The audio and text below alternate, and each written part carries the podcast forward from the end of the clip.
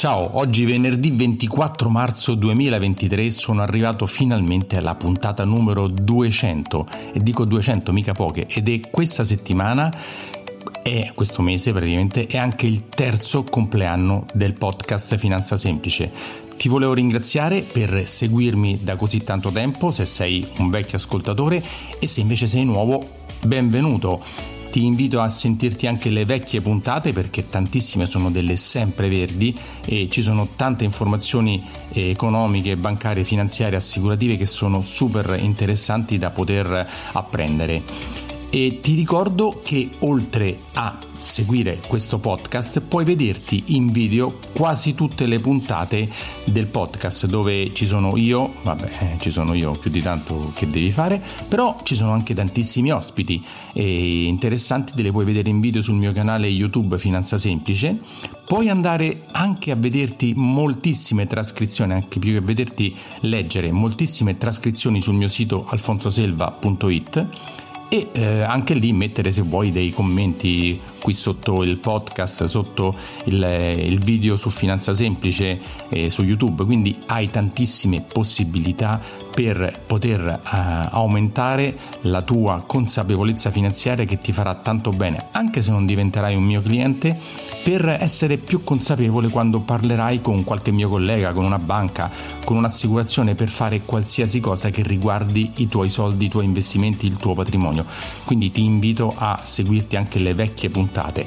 Se, chiaramente se ti serve qualsiasi consiglio, vuoi una consulenza con me, eh, sentiti libero di scrivermi a info selva andare sul mio sito alfonsoselva.it c'è un bel pulsantone come riservare una bella consulenza con me oppure eh, telefonarmi al 338 3169 801. Sarò felice di ascoltarti e anche se hai dei suggerimenti sulle nuove puntate, su cosa dire nelle nuove puntate perché accetto suggerimenti e sono sempre benvenuti da te perché sei tu il, il mio possibile cliente, il mio ascoltatore, il mio fruitore di queste informazioni bancarie, finanziarie e assicurative.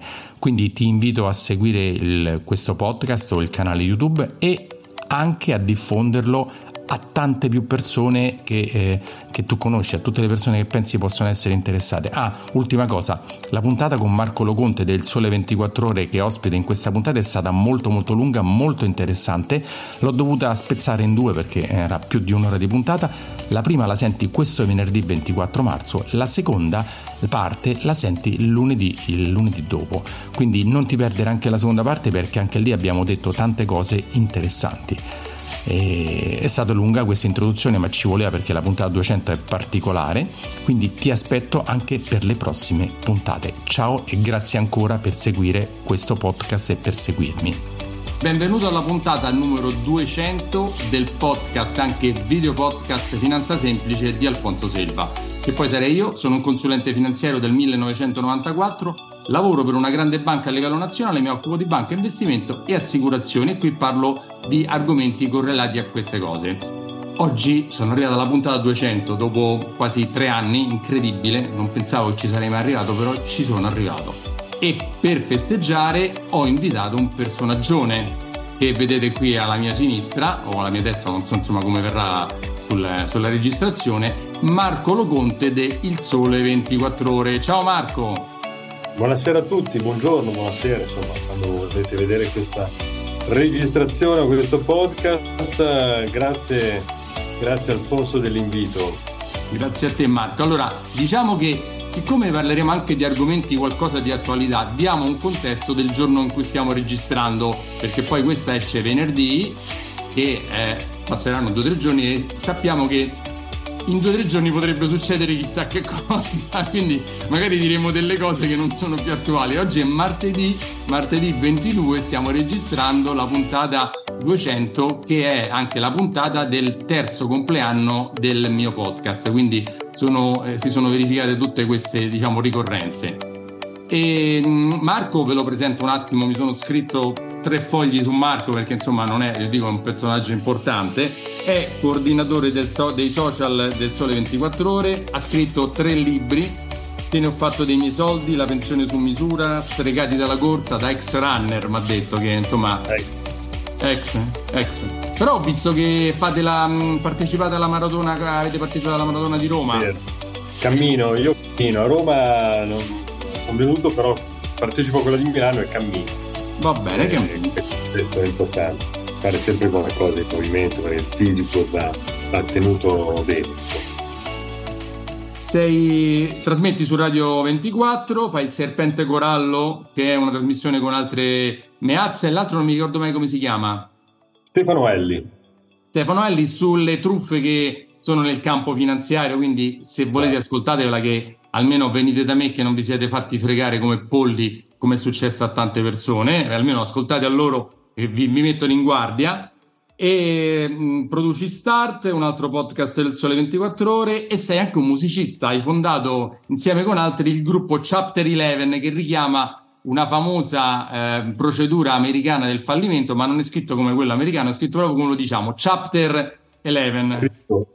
All'italiana, Chapter 11, abbiamo un po' milanesizzato perché io e gli altri due soci, sono sempre Mauro Meazza e Stefano Elli, di Milano e abbiamo un po' ricondotto i temi grossi alla nostra dimensione, è un modo per scherzarci e per prendere le cose in maniera un po' faceta, ma non per questo in maniera meno seria dal punto di vista dell'importanza dei temi che riguardano la finanza, le truffe, ma stessa educazione finanziaria, che è un tema che dovrebbe riguardare tutti. Eh sì, infatti magari messo in, in canzone si ascolta meglio una cosa piuttosto che sembra che delle volte dai, noi parliamo di cose molto molto eh, diciamo non, non tanto eh, cool, non tanto fighe come vedere i balletti o vedere altre cose, quindi la gente certe volte non ci ascolta proprio tanto. E, mh, mm, senti, allora, prima di iniziare, visto che ho citato che hai scritto ben tre libri, complimenti, io ho scritto uno solo, però mi piace sempre ricordarlo, questo libro, Come investire i tuoi soldi senza sbagliare, lo trovano sul mio sito alfonsosilva.it per adesso ve lo potete ancora scaricare gratuitamente, quindi andateci e scaricatevelo finché non lo metto in vendita su Amazon. Allora, Marco, intanto ripeto, grazie di, di partecipare e con te volevo parlare un po' di cose del momento e anche un cose un po' più in generale. La prima domanda che ti faccio è un commento da giornalista economico di lungo corso sulla situazione attuale economica, cioè sul discorso del fallimento delle banche, l'inflazione, eh, cosa succede in borsa, insomma un po' dalla tua parte. Io faccio il consulente finanziario, quindi lo vedo in un modo, tu magari lo vedi in un altro e quindi volevo sapere da te come la vedi. Beh, allora stiamo vivendo una grande dinamica complessa che sta portando le banche centrali ad aumentare il costo del denaro. Questo ha delle conseguenze, il rialzo dei tassi deprime di fatto il prezzo delle obbligazioni che istituzioni, le banche stesse, le assicurazioni hanno in pancia, come si dice, cioè hanno nel proprio portafoglio.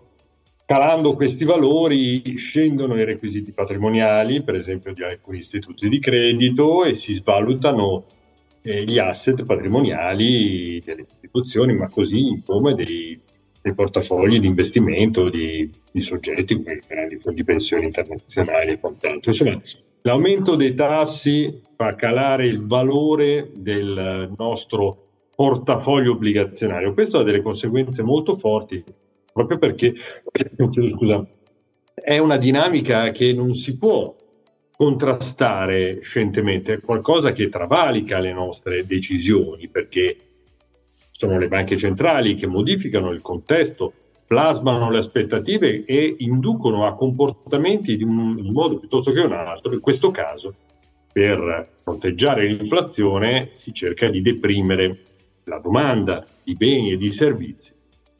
C'è molta, molto dibattito su questo tema, sull'efficacia dell'aumento dei tassi di interesse per contrastare l'inflazione. Non è del tutto chiaro. Sicuramente andiamo verso una, una stretta monetaria che ci porta, se non in recessione, dicono importanti istituti di ricerca, che buona parte dei paesi industrializzati non andranno in recessione, ma ci andranno comunque vicini, perché almeno secondo le previsioni che sono parziali e provvisorie, la dinamica è comunque di peggioramento delle condizioni. Quanto durerà, quanto sarà profonda questa situazione, beh, non è facile saperlo. Però è che noi dobbiamo provare a guardare il mondo non nella sua unica contingenza attuale, ma in un contesto temporale più ampio e questo ci porta a dire che questa è una fase, è una fase come sono successe altre in passato, eh, che ha fatto seguito a periodi di espansione dell'economia, dei mercati azionari parallelamente e che potrebbe essere seguita da altri momenti di crescita dei mercati azionari e delle economie, tanto che questo potrebbe essere il momento giusto per chi ha tempo, per esempio, per investire nei, negli asset, eh, nell'equity, nel mercato delle azioni. Ma queste sono considerazioni che lascio volentieri a voi consulenti finanziari. No, Marco, lo sai perché ridacchio? Perché eh, anch'io la, la, dico così, no? dico, è un gran momento per investire e mi guardano come se fossi pazzo, no? come tutte le volte che c'è un momento di, eh, di, di, di crolli di borsa, di grandi discese. No? Nel 2020 c'è stato, c'è stato nel 2018, eh, però quello che hai detto te giustamente, se allarghiamo l'orizzonte temporale, vediamo che crisi ce ne sono sempre state, ce ne saranno sempre e se uno non guarda solo all'attuale momento che tutti dicono eh, ma questa volta è diverso, l'hai sentita anche tu con questa parola, ogni no? volta è diverso, ogni volta è diverso. e sì, sembra sempre la fine del mondo, no? Sembra sempre che il giorno dopo finirà il mondo, nel 2008 doveva finire il mondo lo stesso, nel 2000 doveva finire tantissime volte, però ecco, giustamente hai detto te, se allarghiamo lo spazio temporale, l'orizzonte temporale, vediamo che questo è, potrebbe essere un ottimo momento per investire nel lungo termine. Chiaramente non un'ottica di visione a breve termine, a sei mesi, a un anno, quella assolutamente no. Però per chi per esempio ha più di dieci anni di tempo di fronte a sé prima di dover rientrare in possesso di una liquidità investita sui mercati, beh, questa può essere una, un'occasione fruttuosa. Ecco, allora, queste sono, non prendetele come previsioni, no, prendetele no. come, diciamo, uh, frutto dell'osservazione di come sono andati i mercati in passato, proiettandoli nel futuro, è possibile desumere queste concordanze, diciamo così.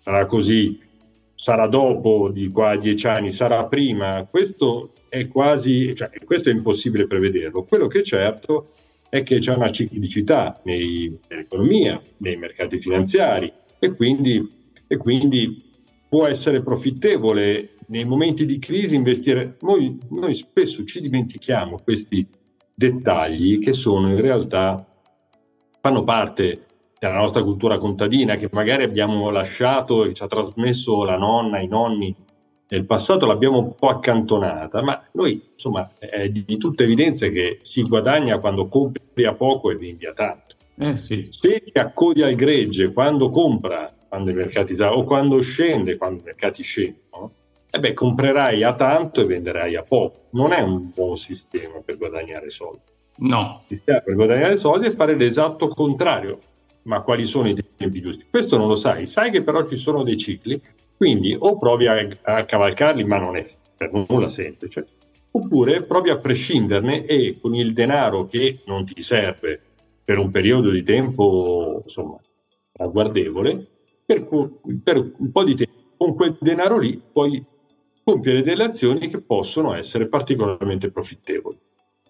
A supporto di quello che dici, se andiamo a vedere i grafici del passato, intanto le, i periodi di salita delle borse sono sempre più lunghi dei periodi di discesa, sempre, proprio una cosa statistica. E nei periodi di salita il guadagno è maggiore di quello che è stata la perdita nei periodi di discesa. Quindi sono, cioè, questo è da quando, da quando esiste la borsa, questo è incontrovertibile. Quello che non sappiamo è quanto durerà, questo non lo sa nessuno. Sei mesi, un anno, tre anni, questo no. Però succede. Però quello che sappiamo è che eh, c'è un detto, no? dice le borse salgono per, con le scale e scendono con l'ascensore.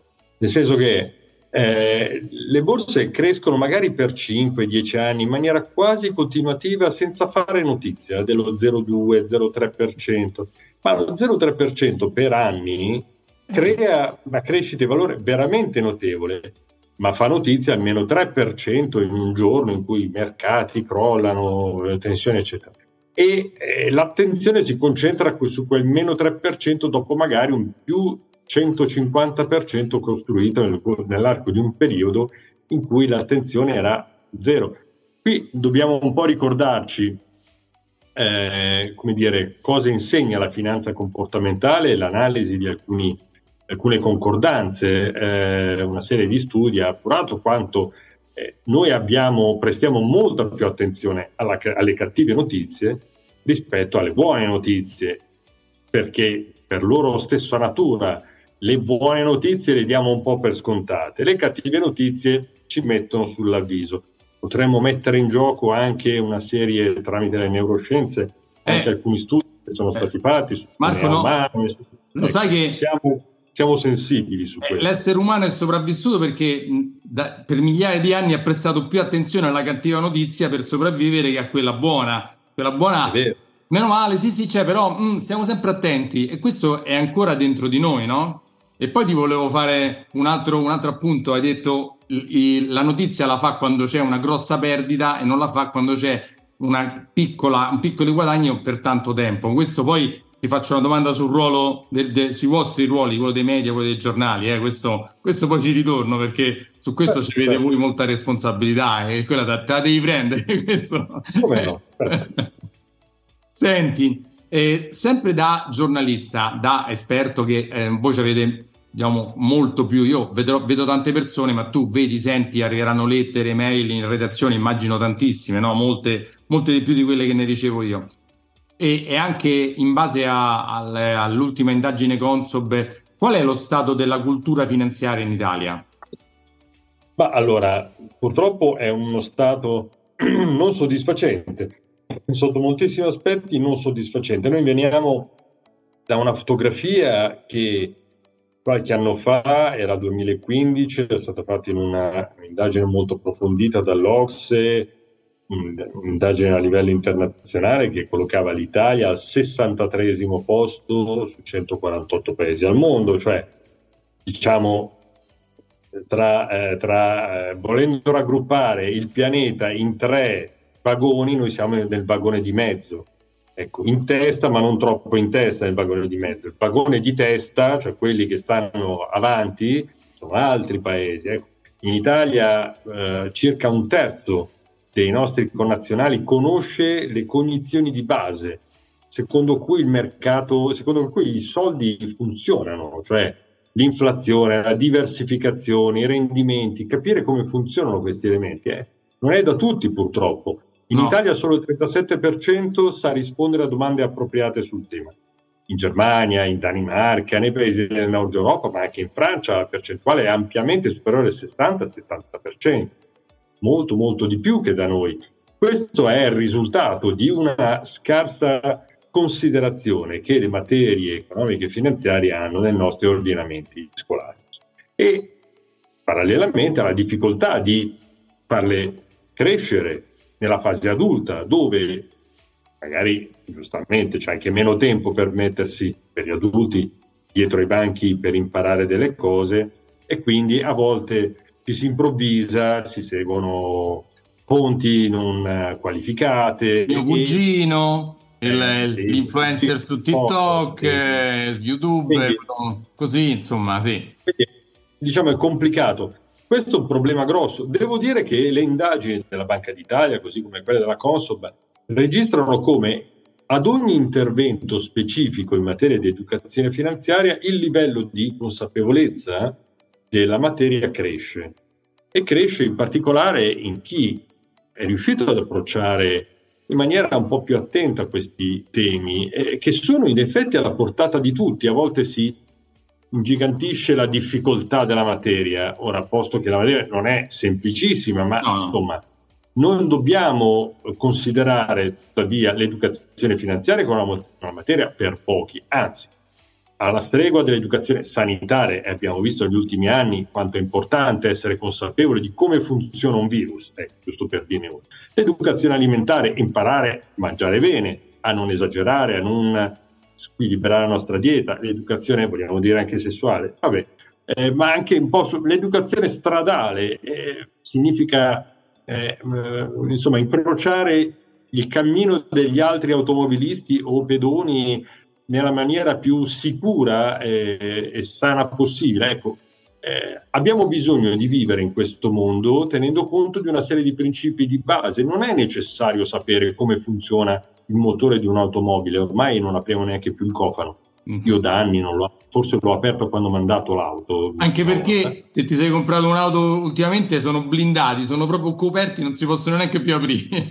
non, può, cioè, non, non, non, è necessario, per, imparare, per guidare non è importante sapere come funziona l'automobile, è importante conoscere il codice della strada nei suoi elementi essenziali, dare la precedenza a destra e quant'altro, eh, e lì compensare, diciamo così, le criticità allo stesso modo non è importante essere esperti di finanza, però è importante avere quelle cognizioni di base per compiere delle scelte consapevoli, più consapevoli possibili, per fare delle domande alle nostre controparti, le banche, le assicurazioni, o per chiedere aiuto a un consulente, per esempio, nel momento in cui è complessa un'operazione che ci troviamo di fronte e per evitare di pagare costi troppo alti o compiere degli errori, sentire un esperto più o meno disinteressato, poi possiamo scegliere quelli che vogliamo, però insomma sapere, saperci far consigliare, anche questa è un'arte, è un'arte, diciamo un passaggio di umiltà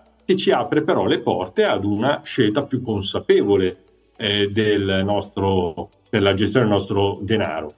È un problema grosso perché eh, così come la media degli italiani non è alta, non è detto che i policy maker cioè i parlamentari, i membri del governo, l'abbiano alta l'educazione finanziaria. Purtroppo non è così. Eh, no, no. Ci, potrebbero, ci, potrebbero, essere tanti episodi e tanti aneddoti da raccontare, ma insomma, basta vedere alcune scelte dell'esecutivo eh, che insomma destano qualche perplessità per avere qualche per farsi un'idea, diciamo. Ecco.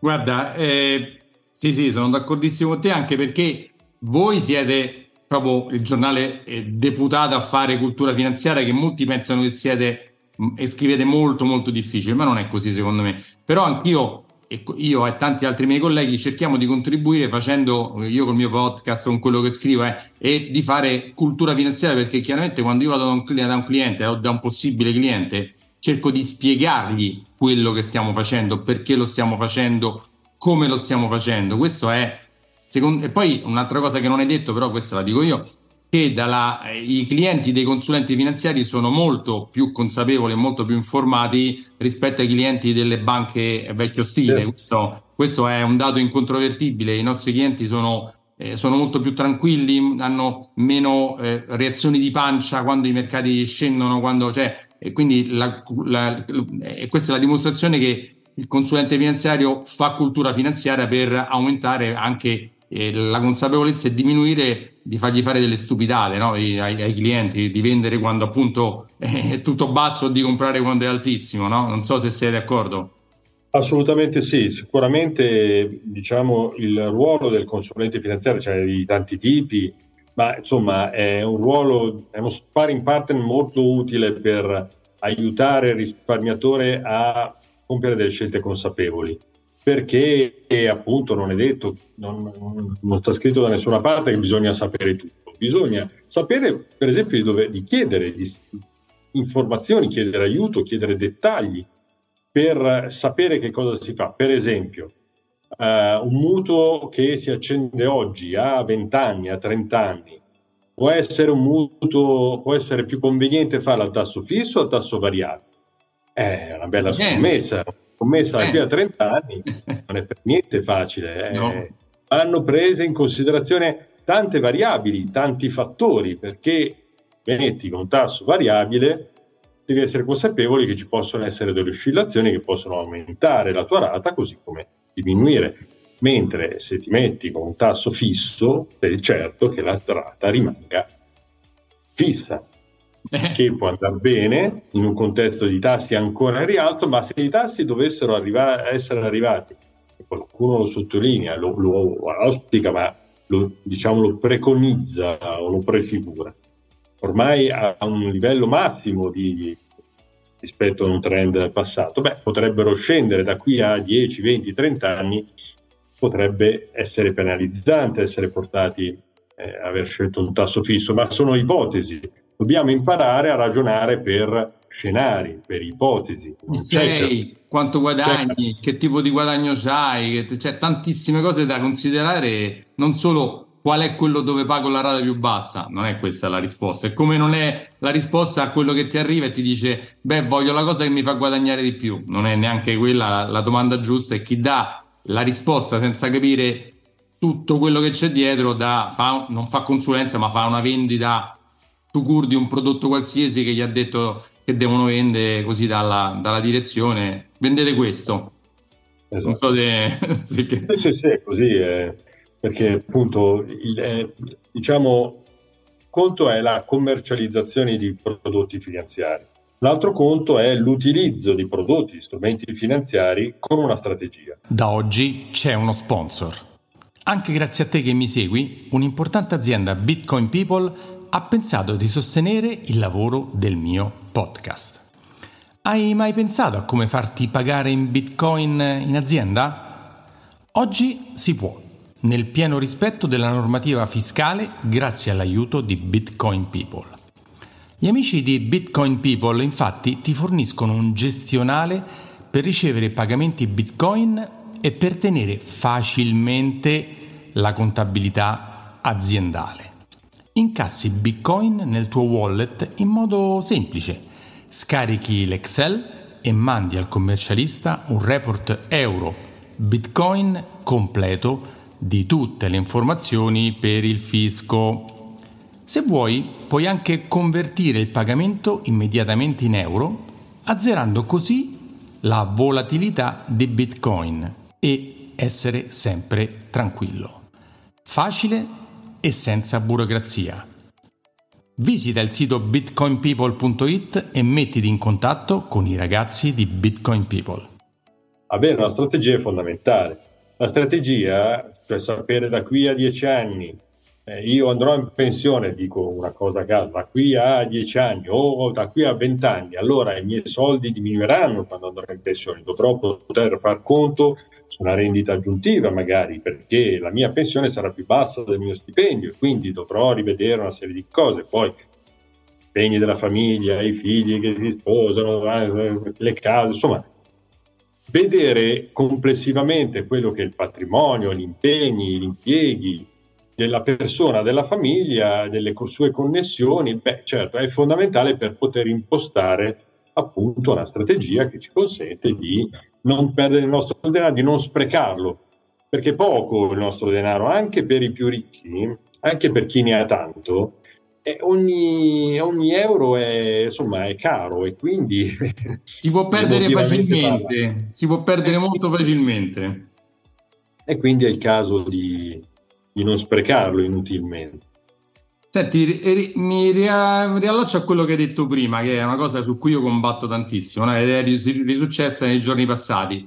Le borse hanno perso un giorno il 3-4%, 5%, titolone bruciati in borsa 50 miliardi, no? E tutti, oddio, oddio, eh? oppure falliscono tutte le banche, no? Però poi, come dici te, quando in un periodo le borse guadagnano il 5, 7, 10%, non esce fuori il titolone creati 50 miliardi. E questo è un ruolo di, dei, dei, giornali. Capisco che la brutta notizia fa vendere tanto, no? perché tutti, oddio, oddio, fammi vedere che succede. Quando invece, ah sì, sono cresciute, ah vabbè, sì, non c'è problema. Cioè, però molti giornali, forse voi di meno, perché siete molto specializzati, non solo 24 ore, però Tante altre testate giocano moltissimo su questa la paura della gente, di andare a solleticare le paure più profonde. Che, che ne pensi?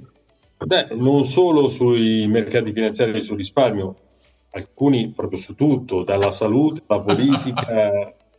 non entro nel merito, insomma. Ecco, io devo dire sono molto fortunato perché lavoro in un giornale che riesce a prescindere dal titolo gridato, dalla, dalla frase ad effetto dal sensazionalismo e cerca di fornire un servizio al lettore, un'informazione che non sia solo come dire, emotiva, ma piuttosto che sia strumento di decisione, un'informazione che sia di servizio per aiutare, per esempio, a, come stiamo facendo ormai da parecchio tempo, a uh, capire quali sono le scelte più opportune sul super bonus, no? E le villette, le persiane e i pannelli fotovoltaici. Come per esempio mettere in fila le informazioni giuste per uh, scegliere di usare al meglio i bonus uh, figlio, cioè i bonus di diversa natura o eh, le informazioni che servono per la vita quotidiana, dal codice della strada al risparmio stesso, a pagare meno tasse e quant'altro. Marco, però questo lo fate voi. La maggior parte dei media eh, diciamo che fa quello che ho detto io, cioè mette paura alla gente perché quel titolo fa vendere il giornale, seguire la trasmissione eh, al, al TG o quant'altro, quindi è un ruolo che dovrebbe essere di informazione, di creazione di cultura, ma invece è di solo puntare a vendere più titoli, più, più, copie o solo a farsi seguire un po' di più, a cliccare su quell'articolo che dice oddio, sì, stiamo per morire. Non, non ha, eh, diciamo che dopo un po' che provi a creare un'eccitazione temporanea, questa eccitazione non suscita più, insomma.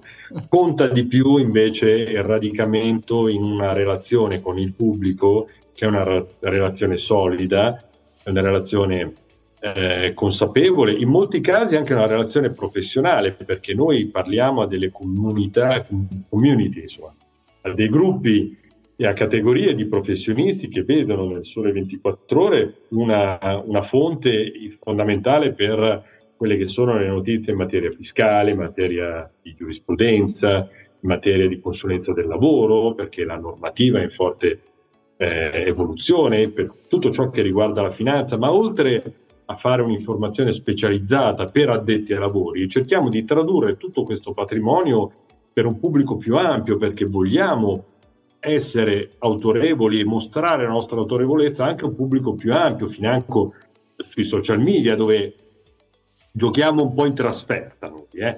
Però riusciamo a segnare diversi gol perché ci viene riconosciuta anche su Facebook o su, vari, sulle varie piattaforme piattaforme una, una, un valore, che è un valore che vuol dire la profondità di una notizia, vuol dire prescindere dal fatto in sé, ma spiegare perché è accaduta, quali sono le conseguenze, quindi l'origine, la causa, così come gli effetti di una, di una vicenda, il contesto in cui si è creato, insomma, fare in modo che nostra, fare in modo che ciò che noi raccontiamo sia qualcosa che dia l'idea della complessità del tutto. Oggi Purtroppo la complessità, il concetto di complessità è un concetto che è un po' in disuso, perché tutti appunto dicono è colpa di questo, è colpa di quest'altro, viva, contro, su e giù, siamo tutti polarizzati in una guerra continua di Orazio e Curiazzi. Eh, in realtà il mondo è molto più complesso e quando poi siamo in gioco noi con la nostra vita ci accorgiamo di quanto sia più complesso, no? in realtà è complesso un po' per tutti, non ci sono scelte facili a problemi complessi. Marco, io mi auguro che i tuoi colleghi delle altre testate, anche non super specializzate come voi, seguano un po' questa vostra impostazione che cerco di combattere perché sai ogni tanto mi chiama anche il cliente oddio ho sentito al telegiornale che agitatissimi eh, e quindi perché si leggono più quel, chi non fa il nostro lavoro non, eh, non, le, non legge tantissimo il sole 24 ore, no? siamo più addetti ai lavori o eh, sì, siete molto eh, diciamo di, di, di, massa, ma non così grandissima massa come altri, come altri giornali. No? Senti, eh, tu sei esperto su pensioni e previdenza. Esperto nel, tra, nella categoria dei giornalisti, eh, eh non sono un consulente previdenziale. No, no, ma... Diciamo che un po', un po', la materia della previdenza complementare in particolare, non solo, insomma, l'ho seguita abbastanza. E è un tema no caldo, caldissimo, sempre più caldo, perché? Perché si susseguono revisioni dei, dei requisiti per andare in pensione, dei coefficienti delle pensioni e eh, l'italiano medio, lo sai meglio di me, è stato viziato negli anni fino a poco tempo fa pensando che andava in pensione e prendeva una, be- una, grande pensione, bella pensione e quindi io mi ricordo quando ho iniziato nel 94 a fare questo lavoro, quando gli proponevo di fare un accantonamento per andare a avere un altro eh, pilastro pensionistico, mi risponde tanto ci pensa lo Stato, che mi importa, tanto la pensione mia sarà più che sufficiente. E purtroppo avevamo, avevo ragione io e i miei colleghi nel dire che non, era, non sarebbe stato così, perché poi piano piano i nodi vengono al pettine, come si dice, eh, le pensioni è forse penso la prima spesa dello Stato, se non mi sbaglio, eh, la, La prima o la seconda? Quasi 200 miliardi 200, all'anno. 270 miliardi l'anno. Ah, 2,70, eh, non mi ricordavo. E quindi è un, una cosa che adesso è, c'è scritto anche un libro, l'ho citato prima, no? la pensione su misura. Quindi, eh, secondo te, fai un po' un appello da, da, da non da, da, uno interessato a dirgli devi fare il fondo pensione, devi accantonare, perché poi mi vedono solo quello interessato che glielo deve fare perché faccio il mio lavoro. Ma perché una persona, an- quella persona ancora più giovane, quello che oggi ha 20 anni, perché deve fare il suo accantonamento pensionistico personale?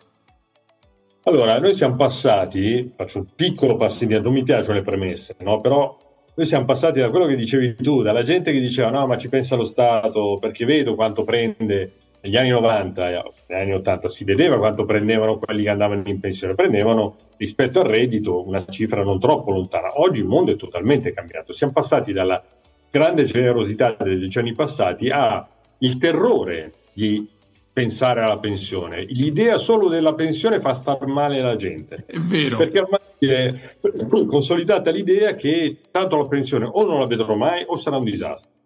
Quindi si è passati da chi se ne frega a ormai tra, è troppo tardi. In mezzo è mancato qualcosa di importante, no? Cosa posso fare per evitare il disastro eh, e cercare di gestirmela al meglio? Qui è mancato lo Stato perché nonostante una legge del 96, la riforma di Nitreo, imponesse una comunicazione annuale al lavoratore per spiegargli quanto prenderà in pensione, se i politici sono sempre fregati perché avevano paura di dare cattive notizie al popolo elettore che doveva essere tenuto nell'ignoranza. Questo tanto per fare dei giri di parole. Ecco. Sì, sì, Adesso, così, così. Qua, ecco, la, famosa, la, famosa, busta arancione che doveva partire, la famosissima, che poi non è arrivata mai a nessuno. Guarda, adesso sul digitale l'Inps è riuscito, dopo tanti stop and go, ci ha provato, ci aveva provato Mastra Pasqua, poi ci ha provato Boeri, ora Tridico, un po' si va avanti, un po' si torna indietro. Adesso si va sempre un pochino più avanti, ora il software non è per niente male, Uh, è chiaro che eh, necessita una serie di passaggi, bisogna averla L'ho provato, Marco, io l'ho provato, non è proprio no, user friendly e neanche no, dei risultati, devi mettere un sacco di cose, cioè non è ancora, secondo me... Eh. Potrebbe, visto dove siamo arrivati anche con chat GPT, che per chi non sa chi è, è la cosa eh, che, che, riesce ad, a, a prendere tutte le notizie dell'intelligenza artificiale, a dare dei risultati molto semplici e, e con delle cose complicatissime, secondo me l'Inps potrebbe fare molto di più per dare una notizia della previsione della tua pensione. Secondo me c'è dietro c'è una cosa di non volerlo fare ancora, come hai detto te, cioè ancora.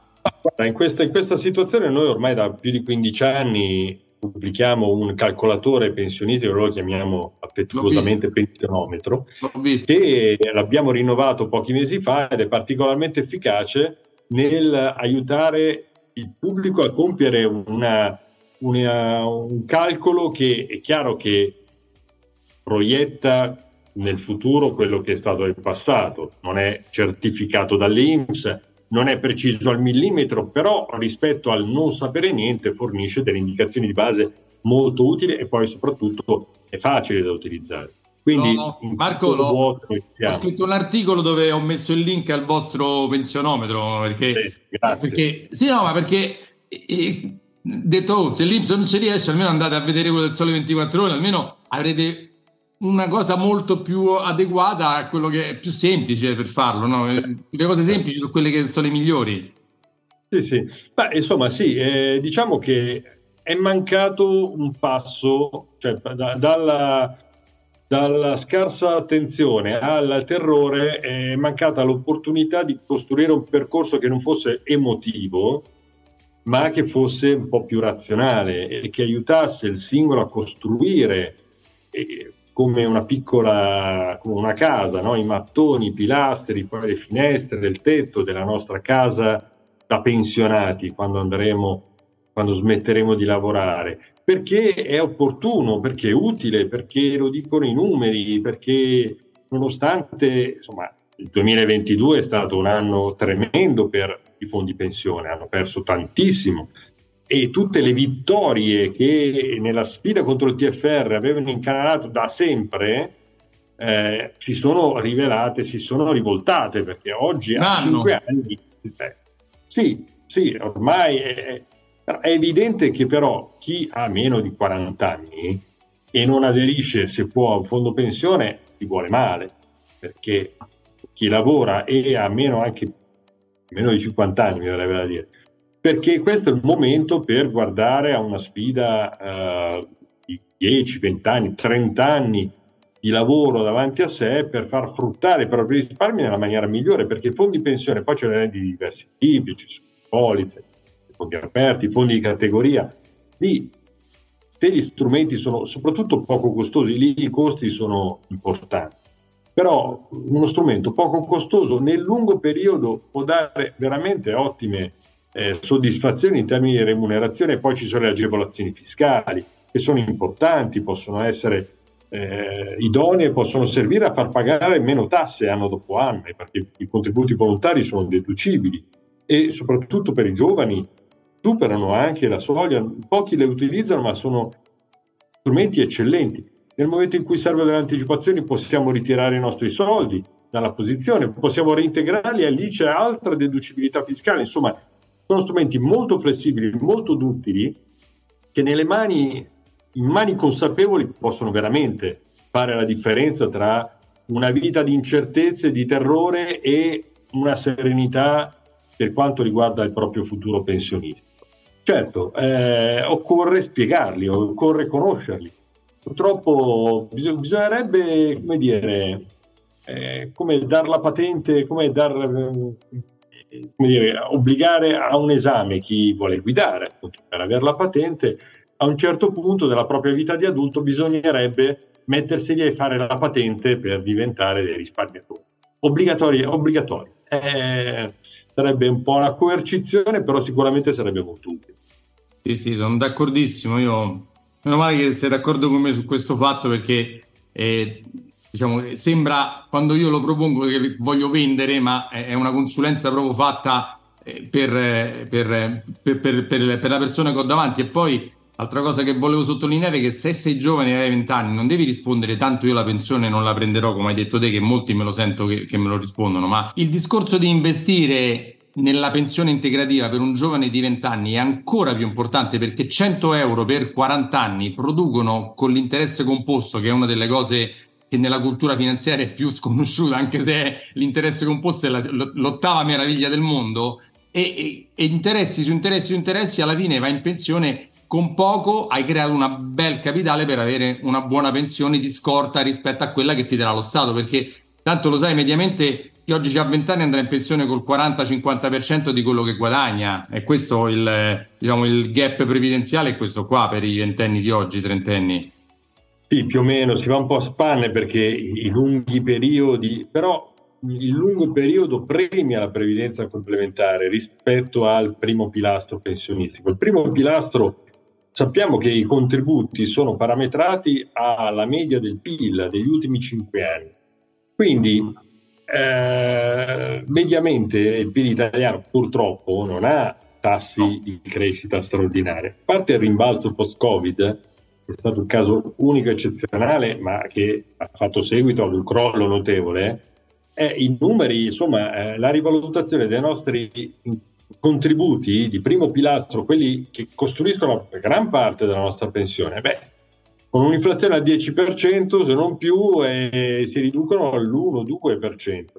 Quindi perdiamo ogni anno l'8% di valore reale dei nostri contributi il che non è poco. Eh, per questo avere la possibilità di accantonare ehm, in un fondo pensione i nostri risparmi ha un valore notevole e molto più premiante, perché lì poi a lungo termine, scegliendo i mercati a maggiore componente azionaria, lì i tassi di crescita prospettici nel medio e nel lungo termine sono rilevanti e quindi eh, possiamo vedere rivalutati parecchio, come dicevi anche tu, eh, quanto riusciamo ad accantonare mese per mese, anno per anno.